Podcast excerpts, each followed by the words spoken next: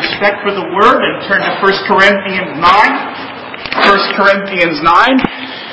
And we'll be reading verses 15 through 18. 1 Corinthians 9, 15 to 18. Here is the infallible, inspired, inerrant Word of God. But I have used none of these things. And I am not writing these things so that it will be done so in my case. For it would be better for me to die than have any man make my boast an empty one. For if I preach the gospel, I have nothing to boast of. I am under compulsion. For woe is me if I do not preach the gospel. For if I do this voluntarily, I have a reward. But if against my will, I have a stewardship entrusted to me. What then is my reward? That when I preach the gospel, I may offer the gospel without charge, so as not to make full use of my right in the gospel. Let's ask God to help us understand. Father in heaven, this morning we know that your word restores our soul. We pray now that your word would restore us and refresh us, would give strength to our weariness, that would invigorate us spiritually, that we would grow in the grace of the Lord Jesus. And as we do that, as we gain assurance that He's our Savior, as we gain certainty of the promises of salvation, and that we come uh, to feel the power of your word, that we would know for certain that it is inspired and therefore infallible and authoritative to direct all of our life. And as we become convinced of those things, and may your word be restoring to us, to reshape us and reclaim uh, our lives for Jesus Christ, and that we may submit unto his lordship in all of our life, and then be willing to be made used as faithful servants to Jesus. And this we ask in his name. Amen. You may be seated.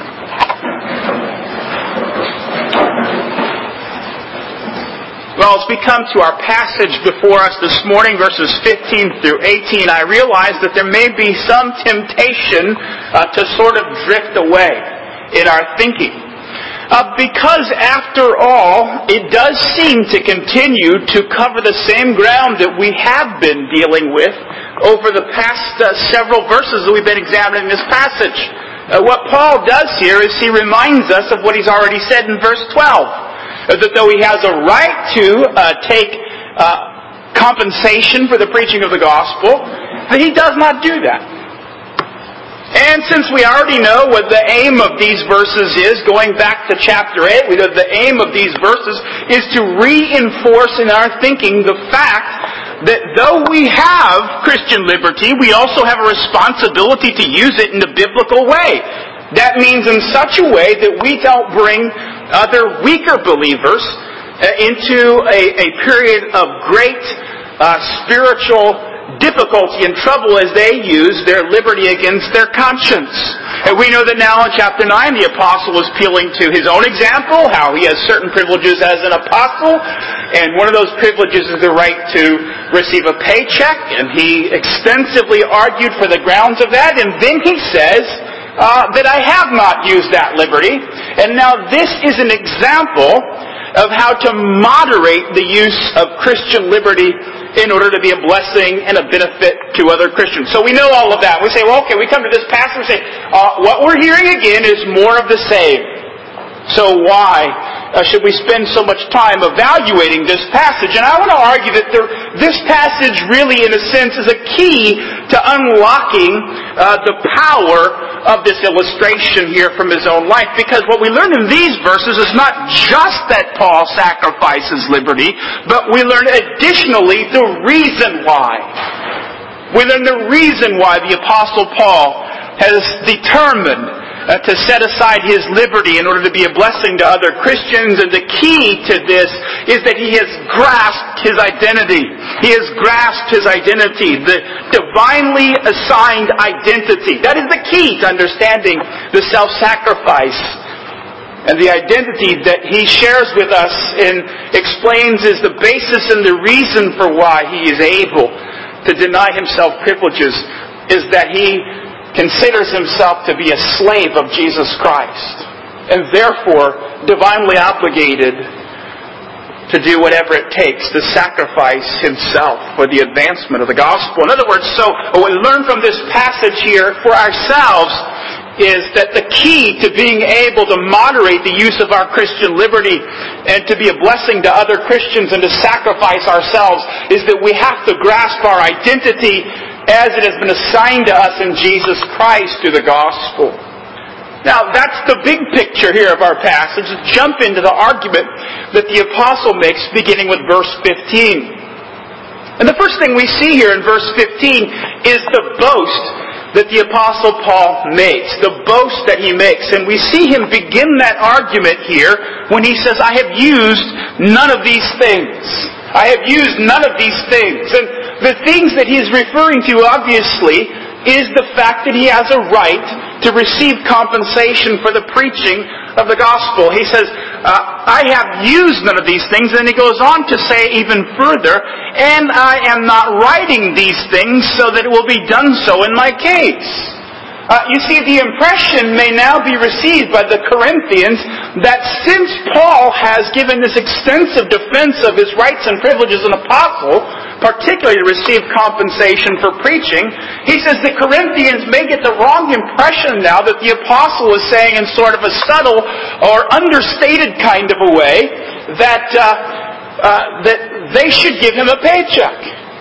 Uh, in other words, they may think he is angling at something that he is really not. And he says, I have resolved not to make use of these things. And in the original, make use of is in the perfect tense. Uh, Paul is saying here, by the way he states it grammatically, that he has determined to not now, but ever, cash in on his privileges. He says it so emphatically here.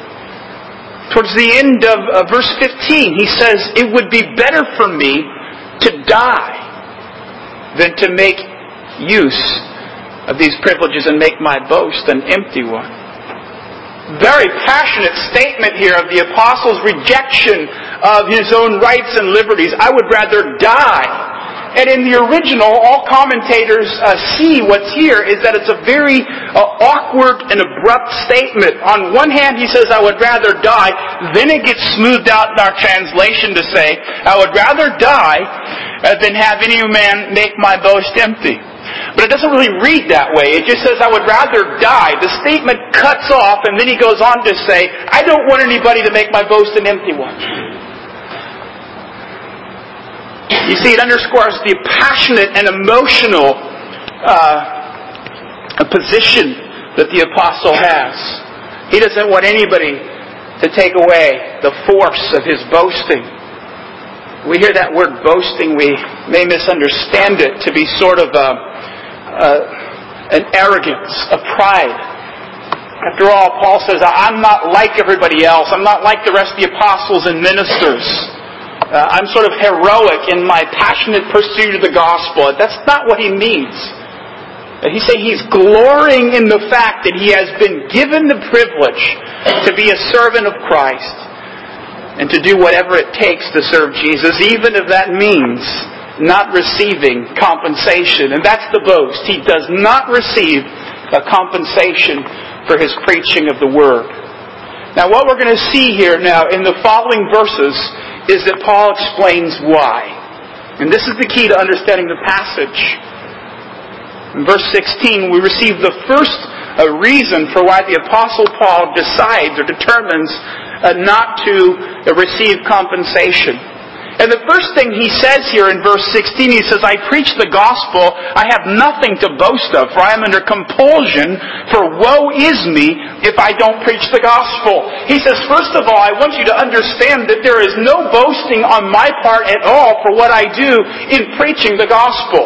And the reason he says there's no boasting in the fact that I preach is because he says it's something that I have to do. I'm under a compulsion, and woe is me if I don't preach the gospel.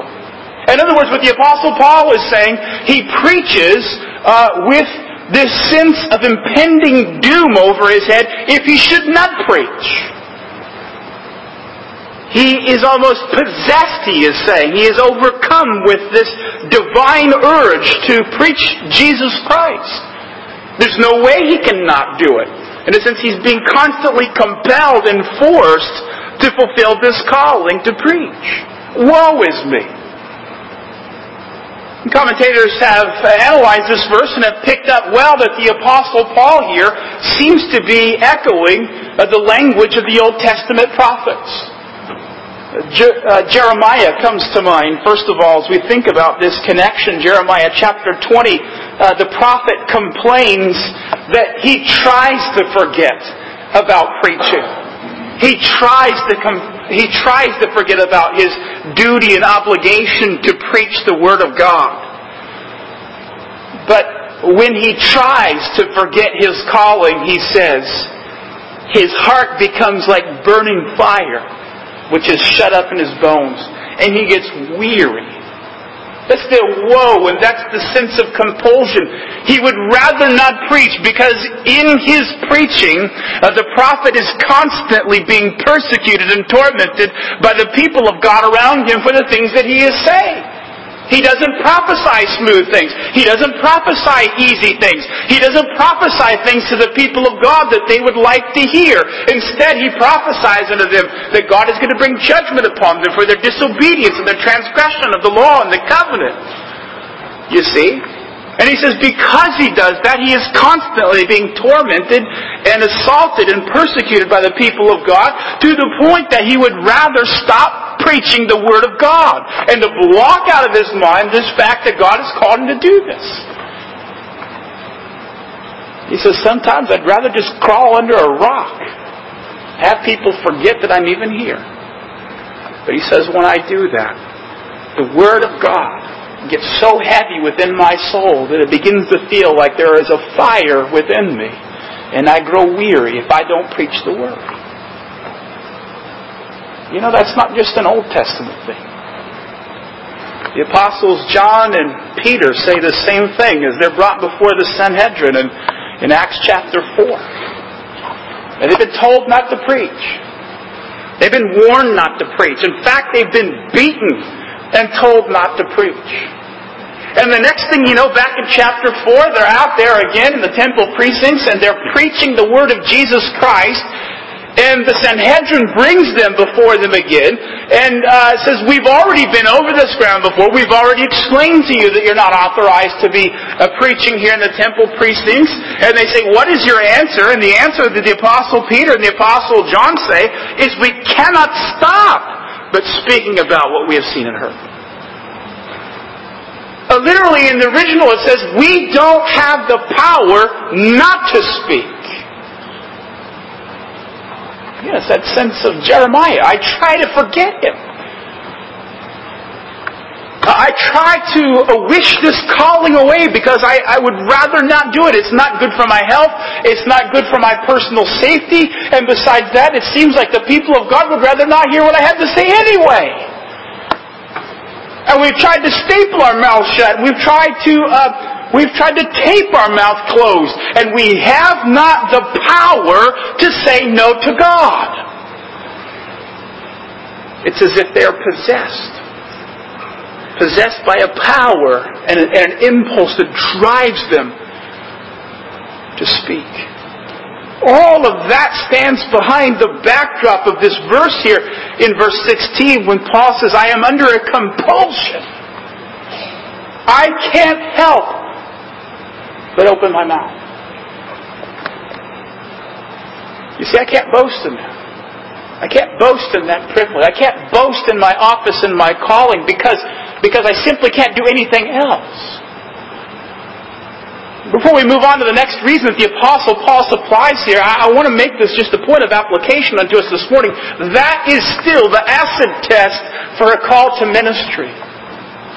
That is an acid test for the call to ministry that the person who believes they are called senses that they are under such a compulsion that woe is unto them if they preach not the gospel.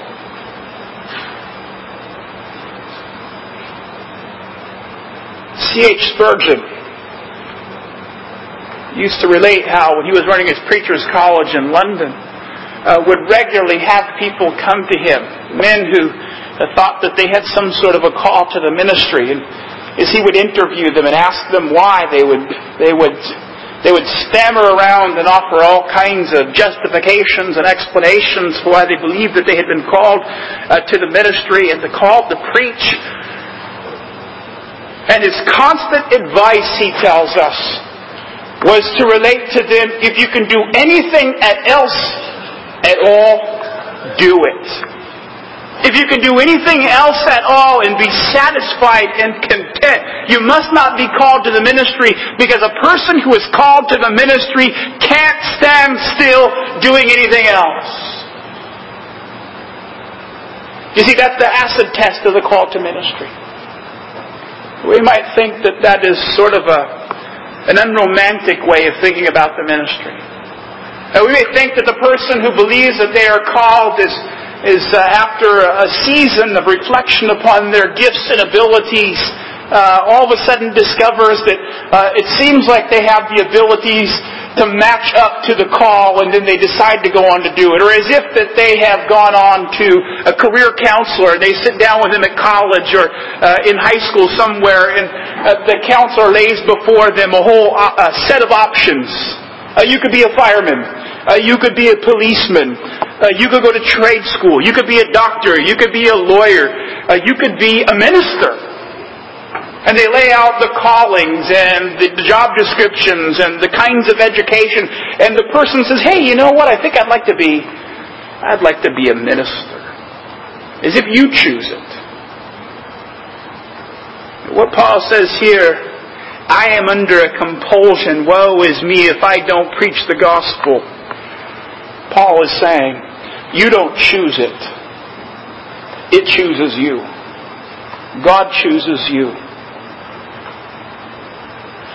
God puts the compulsion there in the heart. And the person who has that call feels a terrible restlessness and discomfort until they say yes. That's whether you know that you've been called. And so Paul says, I don't boast in the ministry, of the fact that I preach. God put me here, and He will not allow me to do anything else but to preach. The second thing he says now in verse 17 to defend uh, this fact that he doesn't boast in the call to preach is unfolded in verse 17. He says, If I do this voluntarily, I have a reward. But if against my will, I have a stewardship entrusted to me. Because here's the second reason, and it's somewhat confusing at first. He says in verse 17, if, if I preach the gospel uh, voluntarily, then I have a wage. Bad translation here in verse 17, uh, it says a reward. It's misthos. It's a wage. It's, it's the compensation for the work done. And it may seem sort of confusing, but what the apostle is saying essentially here is he said, if I had taken up the ministry voluntarily, then this is exactly what I would demand is a salary. If I had done this voluntarily, it's my responsibility to sit down with you and negotiate a salary up front before I take up the call. That's just the way things work. That's what they were used to. And that's what the Corinthians, in a sense, are, are stumped by with the apostle because the rest of the ministers they seem to be aware of had that sort of a mentality that because they had come to Corinth uh, voluntarily, that they were rightfully owed their compensation. And the apostle says, I didn't come here uh, voluntarily. God compelled me to come here, and then God compelled me to preach here. And so he says, second of all, if I do this against my will, I have a stewardship entrusted to me. And that's what the apostle is saying now. I did not come here voluntarily. I came here under constraint. I came here under compulsion. And he explains the reason why he has. And this is the key to the passage. It's his identity. I have a stewardship entrusted to me. A stewardship entrusted to me. And that word steward is key to unlocking the passage. A steward is somebody who is a slave. It's somebody who is under divine obligation or rather not divine obligation, but under human obligation to serve in a particular capacity as a manager or somebody who uh, runs a, a business or a corporation. And here the apostle is saying that's his identity. He is a steward. He is under orders. He is under obligation. Duty has been laid upon him. He is required to do what he does. And because he is a slave, and because this obligation is upon him, he doesn't expect compensation. He does what a slave does, which is serve God without pay. Jesus describes this in Luke chapter 17. He says, uh, You too, when you have done all of these things which you are commanded to, you say, We are unworthy slaves, and we have done that which we ought to have done. You see, slaves serve out of obligation, expecting no compensation. And Paul has identified himself now, which is the key to the passage. He's identified himself as a slave by divine appointment. And therefore he expects no compensation. Now before we apply that concept, let's look at one last thing in verse 18. He says, What then is my reward? Again, a bad translation. It's the very same word that was in verse 17. Misthos. He says, What is my wage? It seems that all this talk about compensation and a wage has driven the Apostle Paul to raise the question. And in a sense, it's only a natural question to ask. What is my wage? You know somebody as gifted as the Apostle Paul? Somebody as hardworking as the Apostle? Somebody as fruitful and productive as he has been in the ministry of the gospel? It's only natural that they would ask the question, what is my wage? And here says Paul, is his wage. That when I preach the gospel, I offer the gospel without charge so as not to make full use of my right in the gospel. You see, Paul says, What is my wage? My wage is to preach freely. My wage is to preach without anybody giving me anything for what I do. So that it will be made clear that when I do this, when I preach under compulsion, when I preach the gospel to you, everybody will know this that because I preach without compensation, they will know I am marked out as a slave of Jesus Christ. That's the sense. Very important for us to get that. He says, through this, through preaching without compensation, it is a constant affirmation to myself and to everyone around me that I am Christ's slave. And then he says, and the reason or the result of all of this is that I don't make use of my right in the gospel. That word right is the word that connects this whole illustration back to the whole point of chapter 8, which is using Christian liberty. That's the right. It's the same word that's used in chapter 8 using Christian liberty in a moderate and responsible and restrained way. You see, Paul ties his example back into the broader point of the entire passage, and he says, the reason why I do all that, what's motivating, what stands behind what I'm doing is this. It's so that I will make it clear that I have moderated my liberty. I have sacrificed my liberty for all who are under the ministry so that they will have an example of how to moderate and to sacrifice their freedoms in Jesus Christ. The question that we have to answer now as we wind down to application this morning. We understand his argument. It's fairly simple. We understand his argument. He says, I'm going to present myself as an example or an illustration of what I mean. He states the example that he's an apostle. He has a legitimate claim to compensation. He says that's the example or the illustration of me sacrificing my freedoms. He says you must follow suit. That is not hard to understand. Everyone here can understand that argument. But the key to this passage is how is it?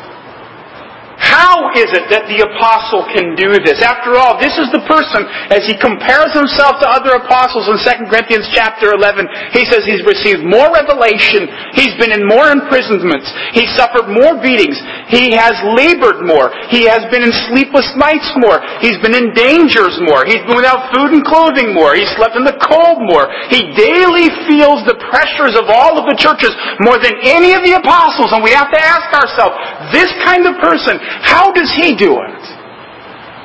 This towering figure, how does he humble himself to the point of openly calling himself a slave and fulfilling this divine calling? How does he deny himself these privileges when he's so significant and so sold out and so productive? We won't understand how to apply this to ourselves unless we answer that question.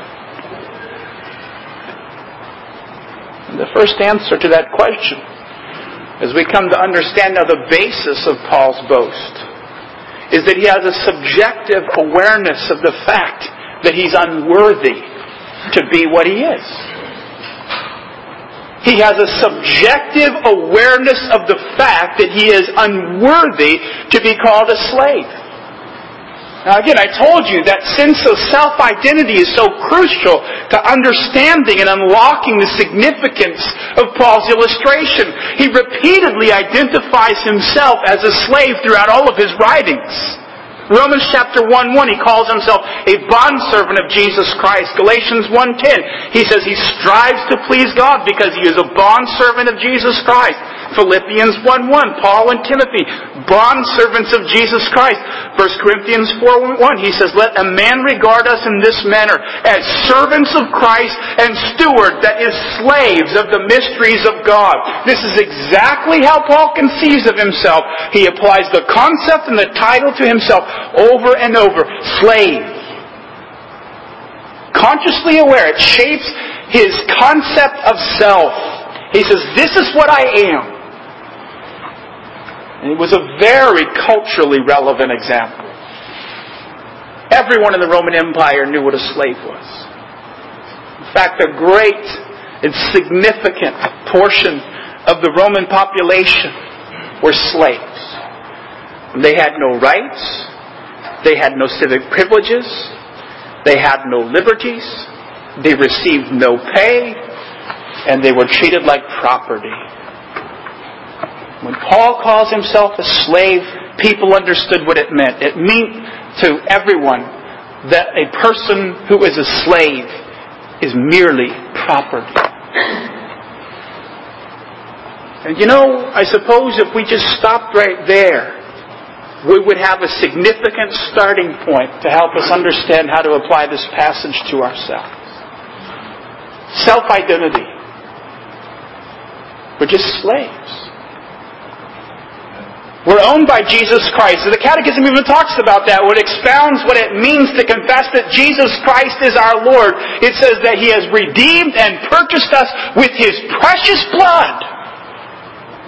And because He is our Lord, because He is our Master, because we are His possessions, because we are His slaves, it means that He has right of full ownership of our lives, and He has every authority to tell us what to do, and we have every obligation to do only what He says to do. That would be a significant starting point in figuring out how to apply this concept of moderating and sacrificing ourselves for others. If we walked away with that this morning clearly in our head, we are slaves of Christ, and because we are slaves of Christ, that means we must subject ourselves completely to His command and control, we would have an enormously important starting point for the Christian life. But that's not where Paul is. It's not just that he is self-consciously aware of his status that he's a slave. It's that he's self-consciously aware that he is unworthy to be a lowly slave of Christ. That's the key. It's that he is self-conscious of being unworthy to be the meanest, the lowest thing that you can be. How do we know that? Paul connects these ideas. You don't have to turn there, but 1 Timothy chapter 1. 1 Timothy chapter 1, where in verse 12 he rejoices in the fact that Christ has put him in gospel ministry. The same thing that he calls a stewardship over here in 1 Corinthians 9. He rejoices in this stewardship. He rejoices in this calling to be a slave of Christ. And the particular aspect of that is he is obligated now to preach the gospel. He says over there that this is what Christ found him as in verse 13. A blasphemer, a persecutor, and a violent aggressor who was shown mercy. You see, those three terms mark out the outline of what Paul was before he came to Jesus Christ. He was a blasphemer. That means that he led others to defame Christ and he personally defamed Christ.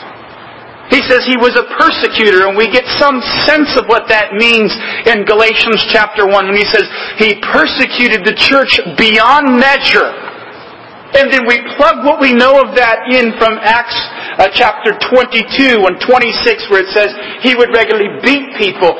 He would regularly bring people into court for their confession of Christ. He even presided over the execution of Christian believers. You see, that's the persecution.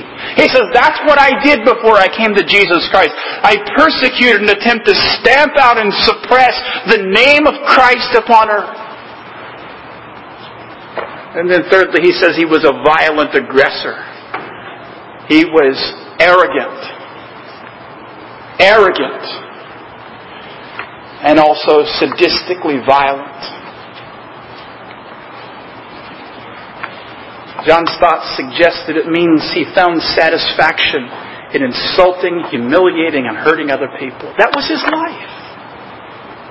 You see, we have to plug all of this into uh, Paul's understanding of himself. It's not just that he's a slave, he's unworthy to be that. He says, I was a persecutor, I was a blasphemer, I was a violent man, and then Christ showed me mercy. You see, it's underscored in the original.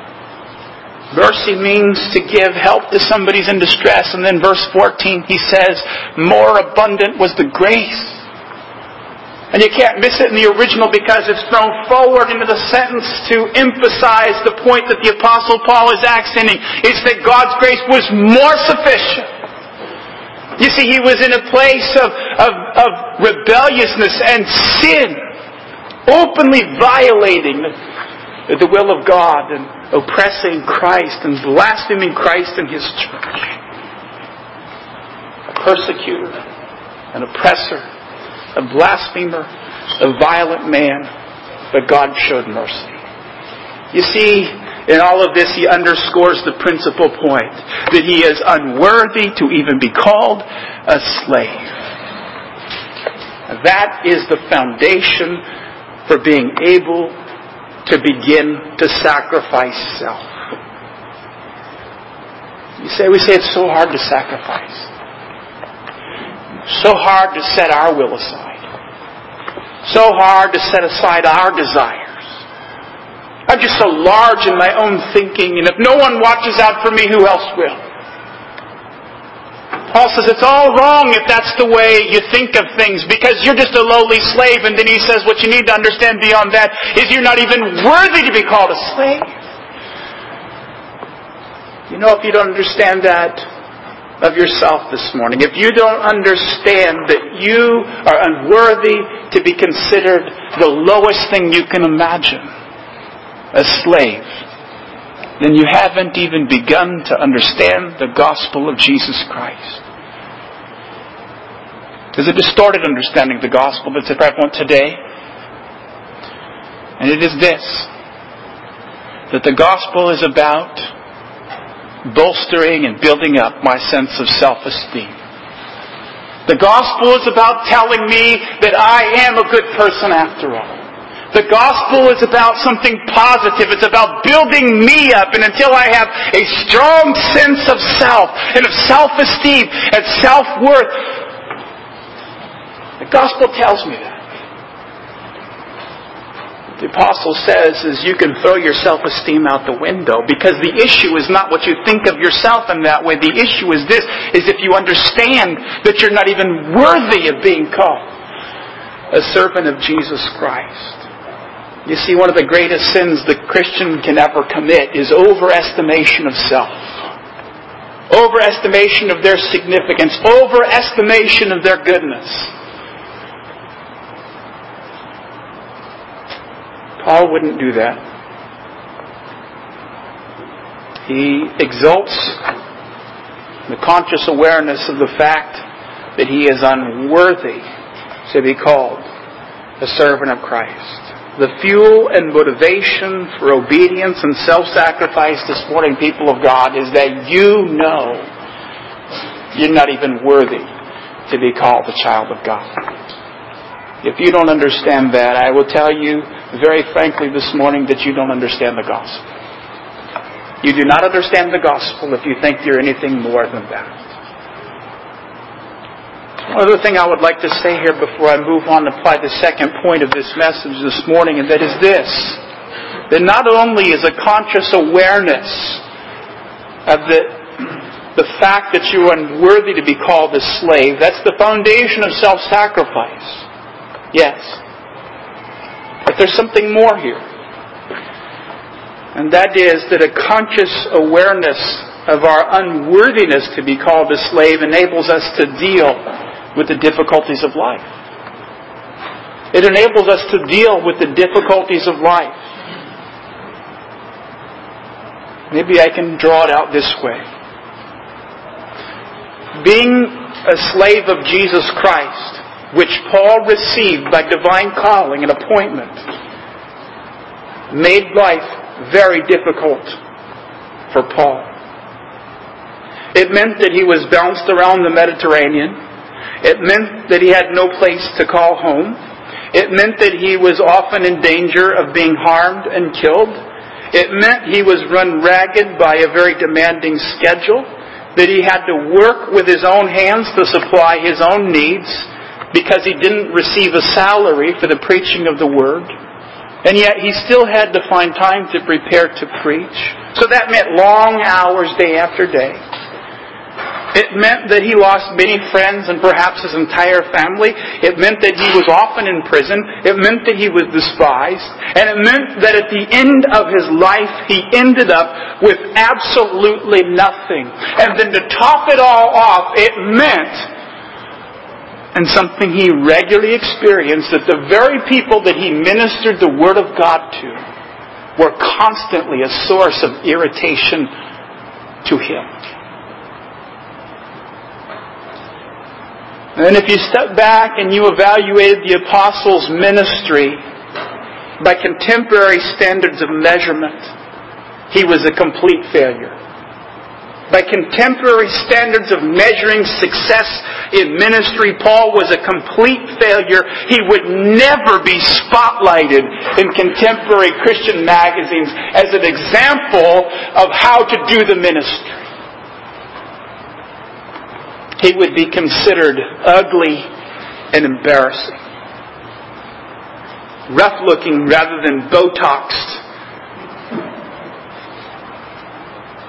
He didn't have airbrushed professional photographs of himself on the church website in his portfolio. He didn't have nice clothes and fancy shoes accented with bling. He didn't have the smooth and stately mannerisms of pastor CEOs who are considered to be the cutting edge of what it means to be ministers of Jesus Christ and to be followed. He had no trappings of success. And what you find is that the apostle didn't sit around bitter and complaining and blaming God. Why am I saying all this? Because I said the key to understanding who we are and that we don't even have uh, a right to consider ourselves worthy of being slaves of Jesus Christ is the key to handling life with all of its difficulties. You know, when we understand who we are, that we're just simply slaves who have been shown the mercy of Jesus Christ, that's the key to us enduring all of the difficulty in our lives. You see, wherever you are in life this morning, it's not by accident that you're there. The calling that you're in, the life station that you're in, the web of relationships that you have around you, everything that you have in your life has been divinely assigned unto you by God. And to some people, it's, uh, from an earthly perspective, a wonderful place to be in. There isn't a lack of resources. There isn't a lack of comfort. There's joy in their calling and vocation and others find themselves in enormously difficult financial strains and bitter hardships. And they find that living day by day is nothing short than living in survival mode. And you know the thing that can happen to us when we get into those kinds of places in life and we understand that they're divinely assigned to us and apportioned out to us because God is the sovereign ruler and provider and governor of all of reality. The thing that we may begin to be prone to feel is self-pity. Self-pity and bitterness and complaint. But you see, the apostle has none of that. He would have all the reason in the world to because of his genius and because of his energy and because of his productivity in laboring for the gospel. And the fact that it seemed to always turn out full of difficulty. The model of Paul here in accepting his identity and the fact that he's unworthy was the key for him to learn how to accept life's frustrations. He didn't deserve any better. And one thing that we need to tell ourselves this morning is that we don't deserve any better. We don't deserve any better. If we understand who we are in Christ, if we understand the fact that we are unworthy to even receive the least of the mercies that we have, we won't sit around complaining at God as somehow He has passed over us and done something wrong. We should feel lucky every day that we wake up. In whatever condition, in whatever place, in whatever cup, we should feel blessed. We're unworthy to receive the least of God's mercies. The second thing that I want us to apply to ourselves this morning here, how could Paul do this? That's the key issue we're asking here, is how did he do this? How did he uh, work under this constant sense of divine compulsion and woe being unto him if he didn't fulfill the calling that God had given him and sacrifices uh, his rights and liberties? How did he do that? And the first was that he had a subjective awareness of his unworthiness to be a slave. And then secondly, he had an objective appreciation for the value of the gospel. He had an objective appreciation for the value of the gospel. You see here, what he accents is that he preaches the gospel. And that gospel must have been of great value to him. He seems that to be the key of this passage.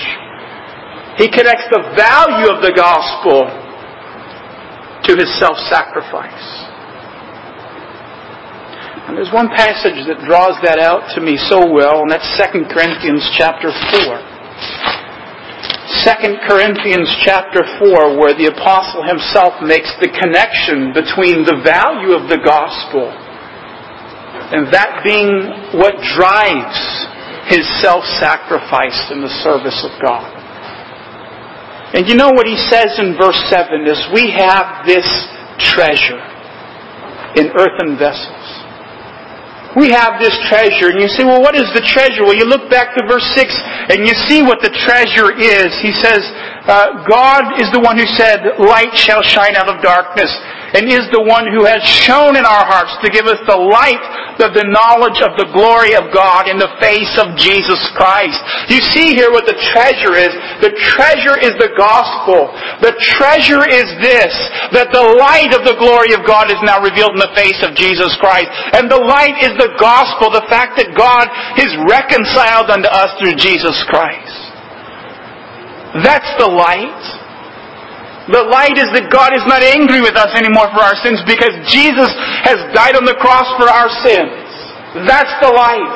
That's the gospel. And what the apostle says is we have this treasure. You see, he calls the gospel treasure literally meaning something which is of exceptional and surpassing value. That is his estimate of the gospel, something that is exceptional and of a surpassing value. He says that's what the gospel is. You see, that is object of appreciation for the value. It is exceptional. And now he ties that to his sacrifice. If your Bibles are open, you see that in verse 8 and following. following. He says, We are afflicted in every way, but not crushed. Perplexed, but not despairing. Persecuted, but not forsaken. Struck down, but not destroyed always carrying about in the body the dying of Jesus, so that the life of Jesus also may be manifested in our body. For we who live are constantly being delivered over to the death for Jesus' sake, so that the life of Jesus also may be manifested in our mortal flesh. So death works in us, but life for you. The apostle says, do you want to know how you know that I appreciate the value of the gospel? He says, look at what it's led me into. It has led me into limitless self-sacrifice. It has led me into being afflicted. It's led me into being perplexed. It's led me into being persecuted. It's led me into being struck down. It's led me to be constantly being delivered over to death. You see, he says you can measure that I understand the objective value of the gospel by how I sacrifice for this thing that I call a treasure. And the application in that for all of us is this that we can measure for ourselves. We can measure for ourselves this morning whether we've appreciated the value of the gospel. And we can do it in the very way that the apostle did. What do I sacrifice? Does the gospel lead me to limitless sacrifice for Christ? Does it do that? You need to evaluate yourselves this morning if you've understood the value of the gospel. Do you understand the value of this wonderful story? You can think through some of the songs that you know which talk about the value of the gospel. Amazing grace, how sweet the sound that saved a wretch like me. I once was lost, but now am found. You can evaluate it by that great song, Amazing Love. How can it be that God, my Savior, would die for me? Or you can think through all of the beautiful, melodic, poetic, descriptions of the value of the gospel of Jesus Christ. You can think your way through the meaning of the gospel, the fact that God in heaven would send forth His Son to die on the cross for our sins, for people who are unworthy. You can think through all of these things this morning and you can uh, see for yourself what the objective value of the gospel is. That can be measured too. But now we can see whether you appreciate the objective value of the gospel. We can see our appreciation by whether that leads us into willing self-sacrifice. What do we sacrifice? Are we willing to sacrifice our sinful desires? Are we willing this morning to sacrifice our sinful pride? Are we willing to sacrifice earth's possession? Are we willing to demonstrate by our life that we've understood the objective value of the gospel? What does it look like? As we conclude this morning, what would it look like for us to indicate by our life that we have begun to appreciate the objective value of the gospel? Well, certainly I would begin with this Surely a beginning place for evaluating whether somebody appreciates the objective value of the gospel is that they show up to church to hear it proclaimed. That is a foundational and beginning starting point. You cannot tell me that you appreciate the objective value of the gospel and yet you are so undisciplined that you don't even show up to church on a regular basis to hear it proclaimed. We can safely say that the gospel is of no value to those who regularly don't come to church to hear the gospel proclaimed. We can safely say that. But we can say more than that this morning. We can see that the gospel is objective value to us because of how we strive to promote it.